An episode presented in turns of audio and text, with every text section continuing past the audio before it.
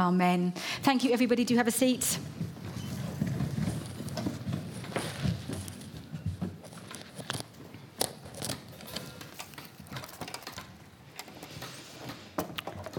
really good to worship together, and we're going to make sure we have plenty of time at the end for uh, response in worship as well too.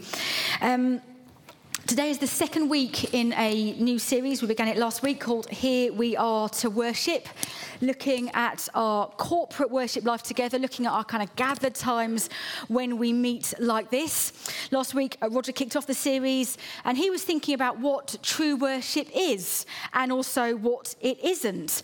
He was reminding us that when we come to worship, it's not about our preferences, it's not about how we're feeling, but about coming to God with sacrifice in our hearts, wanting to give ourselves humbly to Him as we gather together. And for the rest of the weeks in this series, we're thinking about some of the more demonstrable outworkings of our worship together as we see the early church experience in the New Testament when they met to worship God together. So, coming up in future weeks, we're looking at these themes. What is worship was last week. Uh, in the future, we're thinking about a word from God.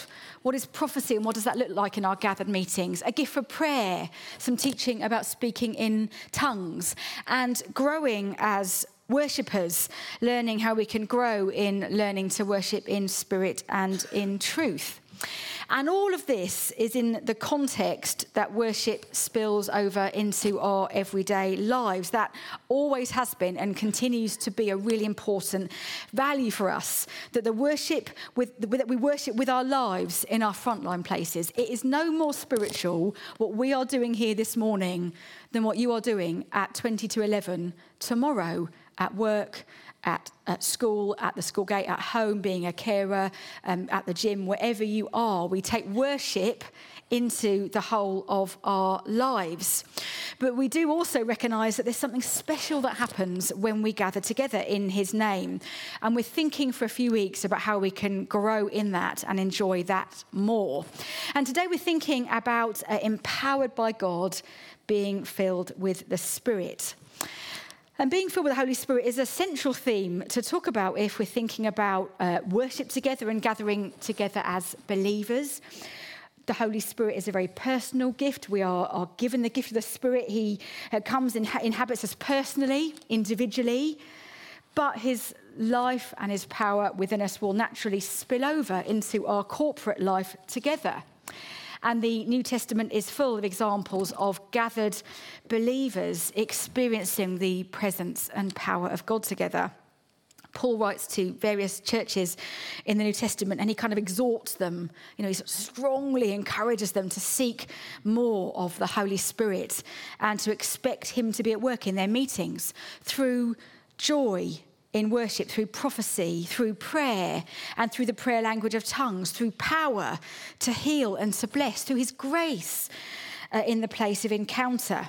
So, being filled with the Spirit is incredibly personal, but it is also absolutely about our wider gathered life together. And I long for us to be a community of disciples who are filled and empowered with the presence of Jesus, such that our meetings are places of encounter with Him.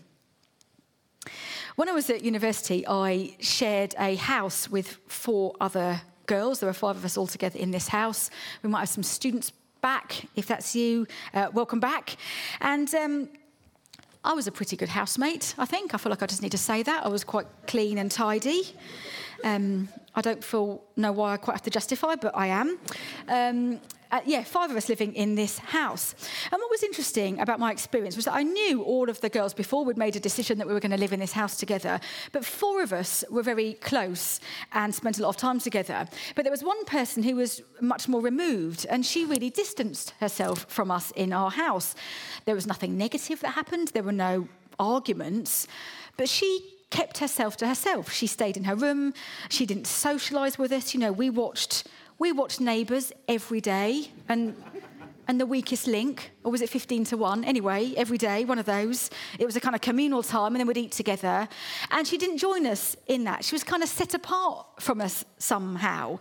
She was present in our house, but it was like living with someone that we just didn't know very well. Now, when we become Christians, Jesus, through his Spirit, lives within us. The very presence of Jesus, available for every single Christian believer who has committed themselves to following him, has his Spirit in their lives.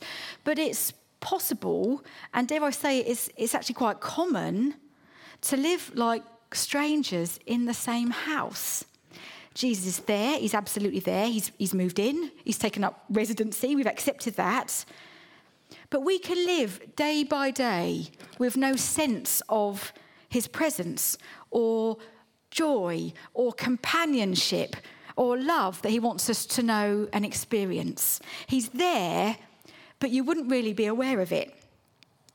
And when we talk about being empowered by God and being filled with the Spirit, I think that helps just to illustrate what we mean.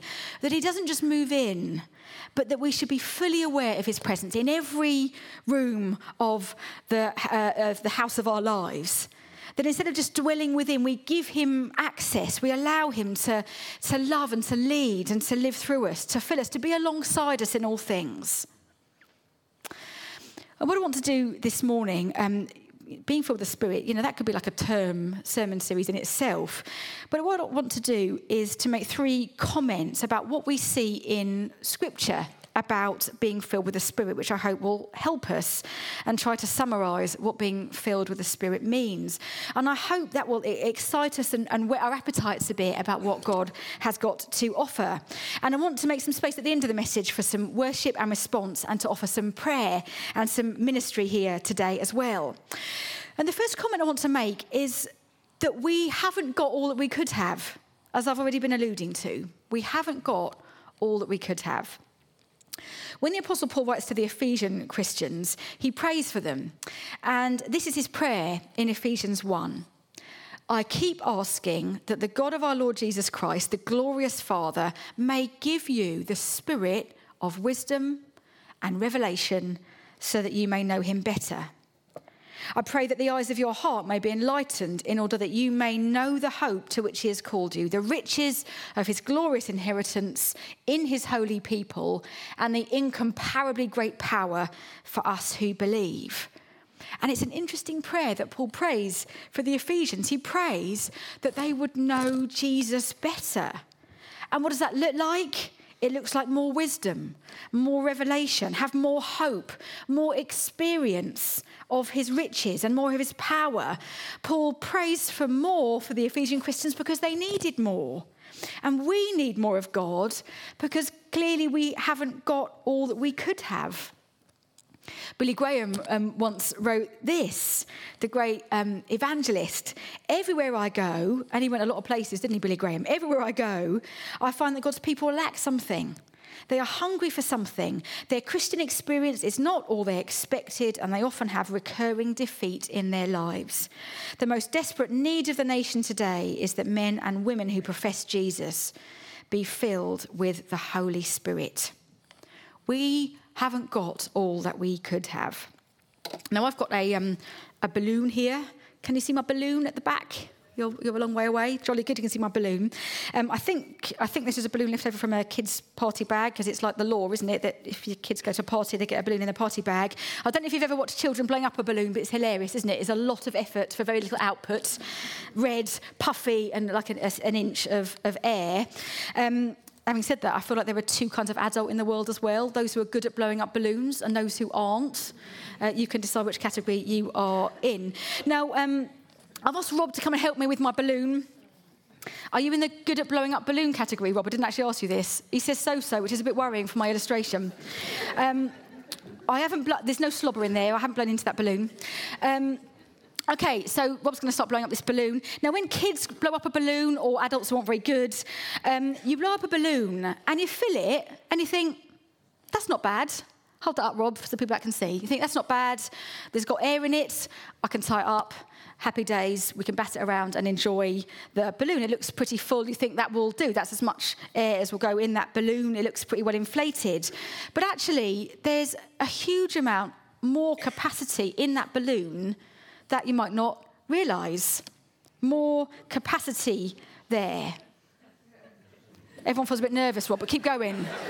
I am confident in this balloon that can get quite a lot bigger than that. Go for it.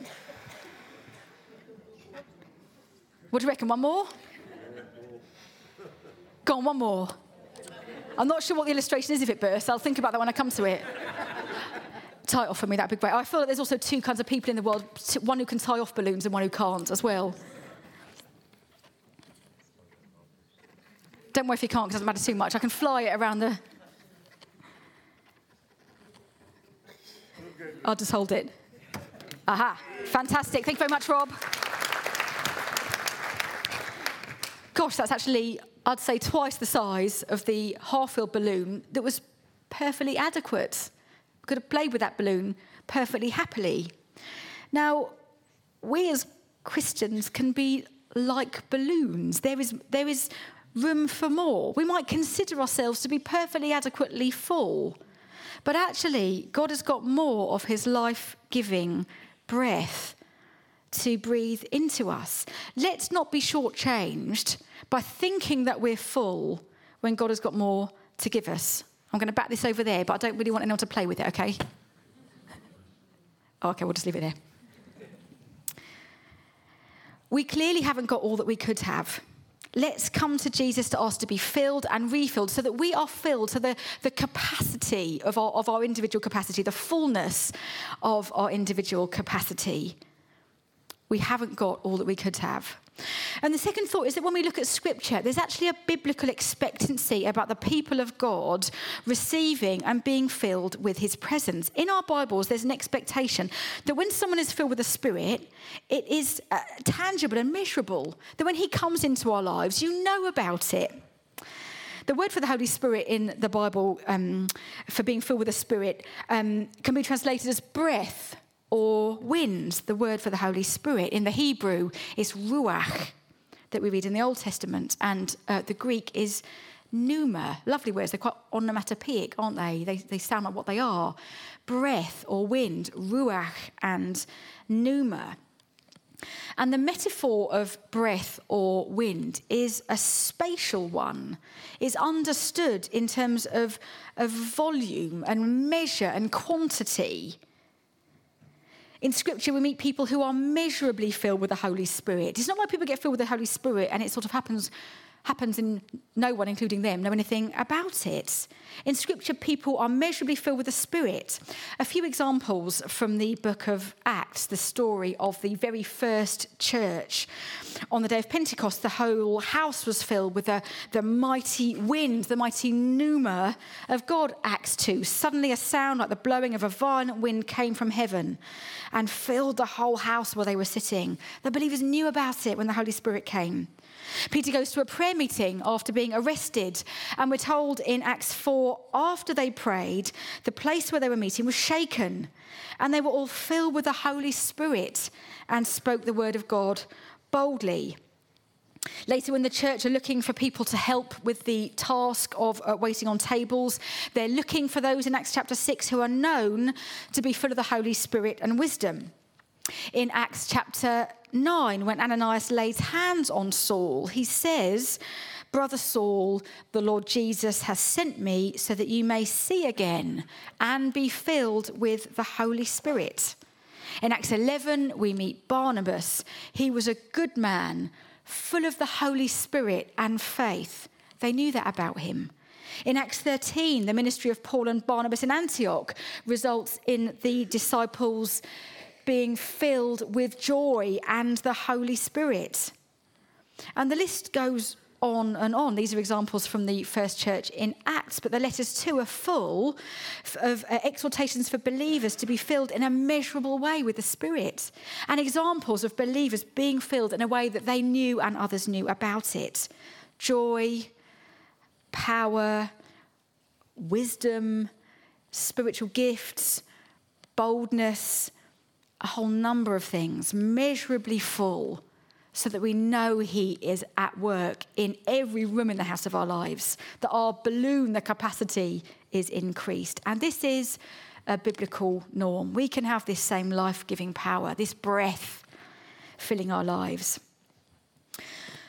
Some people get themselves in a knot about language. I just want to make a comment about that and, and clear some of that up. For me personally, I don't find phrases particularly like being baptized in the Holy Spirit, or certainly second blessing of the Holy Spirit, particularly helpful. They're sometimes used.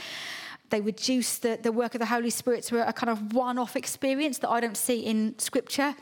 Um, Bishop David Pytches is quoted as saying, he said, I do believe in the second blessing. It comes after the first and before the third, fourth, fifth, and sixth. This idea that the Holy, we are to be filled with the Holy Spirit again. In Ephesians 4, Paul says, he says, um, do not get drunk on wine, which leads to debauchery. Instead, be filled with the Spirit. And that word be filled, every scholar agrees, that word be, is in the present continuous tense. Much better translated. Instead, go on being filled with the Spirit. It certainly doesn't refer to a one off experience that's a kind of once for all. You know, that's it, I'm done now. I've received the Spirit, I've been baptized in the Spirit, I'm done go on being filled. And as I look at scripture, being filled with the Holy Spirit means this a repeatable, deepening experience of God's Spirit, ongoing after our conversion, which is available to every believer. Let's be expectant that when we ask, He will fill us, we will know about it, His love, His joy, His power, His gifts, and so on. And it's ongoing. And there's an expectation in our Bibles that this is the norm. My third comment and final is this one hunger is a sign of health. When we sing or pray, I want, I want more of you, God, it's not a kind of selfish navel gazing thing. It's not, um, oh, bless me, God, so I feel good. I, want, I, I want it to be all about me. And a kind of consumerist, blessing, blessing, it's all about me. I'm not worried about anything else kind of way. It's not that at all. When we say, Lord, I want more of you, it's actually the cry of a mature heart. We are wired in our DNA as God's children to want more of the company of our Father. He wants to spend time with his children. We are hardwired to want to know his presence and his love and power in our lives. It is good to be hungry for more of God. And some of us have lost our appetites. If I lose my appetite for food, I know something's not quite right when that happens. It's quite rare. Let's not lose our spiritual appetite. It is good to be hungry. If you go to a kind of all you can eat buffet restaurant thing, you know, you pay a set price and then you can eat as much as you like. So you go to Pizza Hut, other restaurants are available. Uh, you pay your 10 quid or whatever it is, and you get unlimited um, pizza and pasta and salad which basically means pizza, doesn't it? And a bit of pasta and a bit of salad. And unlimited means exactly that. There's no limits as to how much you can eat. Calvin, if you went to Pizza Hut, how many slices of pizza? If you were really hungry, how many do you reckon you could eat? Well, I, mean, I might manage the whole. A whole pizza. What's that like? Eight slices? Yeah. yeah. Anyone? Anyone reckon they can eat more than eight? I don't know why I'm saying this. Anyone? Can anyone beat Calvin? It's like a competition. eight slices. The only limit to um, Calvin's capacity is his own hunger for the food because the price is set. He'd be allowed to eat 808 slices of pizza if he wanted to once he'd paid his money. And what God has done in us is He's put in us an ongoing capacity for Him, like physical hunger, where you're hungry, you're filled, and then you get hungry again the next day. There's an ongoing capacity in the children of God for the presence of God. The only limiting factor is not His promise, but it's our desire, our hunger for Him. God is a loving and generous Father, and He has more to give. And as we're filled regularly with more of Him, we get power and joy, which is then a blessing to others. We are blessed in order to be a blessing, to then go on and serve. We get given spiritual gifts to build up the body. We get a, a closeness and an intimacy, which is healing and heals loads of our interior issues, making us a more whole person. And then we can be a gift to the world. We are transformed into the likeness of Jesus as we are filled with Him, as He transforms our character and makes us holy. So we're hungry, and it's maturity, and we are made whole and filled, and are blessed, and are then a blessing. The promise is right there in our Bibles Luke 11 that God is a loving, generous, good, good Father, as we've sung. If you then, though you are evil, know how to give good gifts to your children, how much more will your Father in heaven give the Holy Spirit to those who ask him? How much more will he give the Holy Spirit to those who ask? Incredible promise, which basically says if we ask, he gives. Because we've, we've, we've paid our £10 in the sense that we have committed our lives to Jesus. We've done what's needed. There is unlimited love and grace and uh, presence. There's an unlimited resources of God, our Heavenly Father, to know. We ask and He gives. I've been prayed for countless times, like dozens, hundreds of times by other people to be filled with the Holy Spirit. If I look back at my Christian journey, I can point to occasions where God's presence has been so real to me in that moment for healing and, and, and, and joy and company and so helpful. And yes, I pray in my own prayer times uh, with the Lord, fill me with your spirit today. I need you for today. When we're in our gathered times here, that's what we'll pray. I need him. We need him. It is good to be hungry. And he is a good and generous father. He wants to give us more of himself. So let's not settle, I guess is what I'm saying. Let's not settle for for two slices of pizza when we could have more. Let's not settle for inviting Jesus into our lives, but only giving him a little bit of access and not being aware of his presence in all the rooms of our lives. Let's not settle being half filled like a balloon, perfectly adequate, but with so much more breath that could be received. Being filled with the Spirit regularly is biblical, it is vital having Him in our lives is not something over and above the cross. It's not a kind of deluxe edition of Christianity for people who are really good. The filling of the Spirit is for every child of God to be filled in an ongoing, measurable way. As I said earlier, a repeatable, deepening experience of God's Spirit, ongoing after our conversion, which is available to every believer. And I'd want to summarize this message in this way that receiving the Spirit is these four things essential, personal, repeatable, and tangible. And my prayer is for us to be a church of disciples regularly filled to overflowing with the presence and power of God, such that it impacts our meetings. As you pray on a Tuesday morning, that God would fill you with His Spirit as you take His presence into your workplace. Then, when you come on a Sunday, His presence is in you, filling you, spilling over into our gathered worship times together. That's my prayer. Lord, would we be disciples filled overflowing with the presence of God? So we're going to come and uh, pray together and uh, deliberately wanted to leave some time at the end for um, some prayer. So perhaps the band wants to come back and join us. We're going to worship together. I'm going to encourage us all to ask God to fill us with His Holy Spirit again. Yes, do pray on your own at home. Please do that. But in the New Testament, believers were often filled in gathered times through the laying on of hands by other believers. And we're going to make space for that as well. And in a moment, I'm going to invite anybody who, who wants to come and have some prayer to do that. Wouldn't it be wonderful, actually? You know, hunger, it's, it's good to be hungry. Wouldn't it be a wonderful thing if today we made space for dozens and dozens and dozens of us to experience the presence of God again through the filling of His Spirit. So, why don't we stand first of all, and we're just going to have a moment of, of quiet and uh, personal prayer, and then I'll just lead us in what we're going to do next.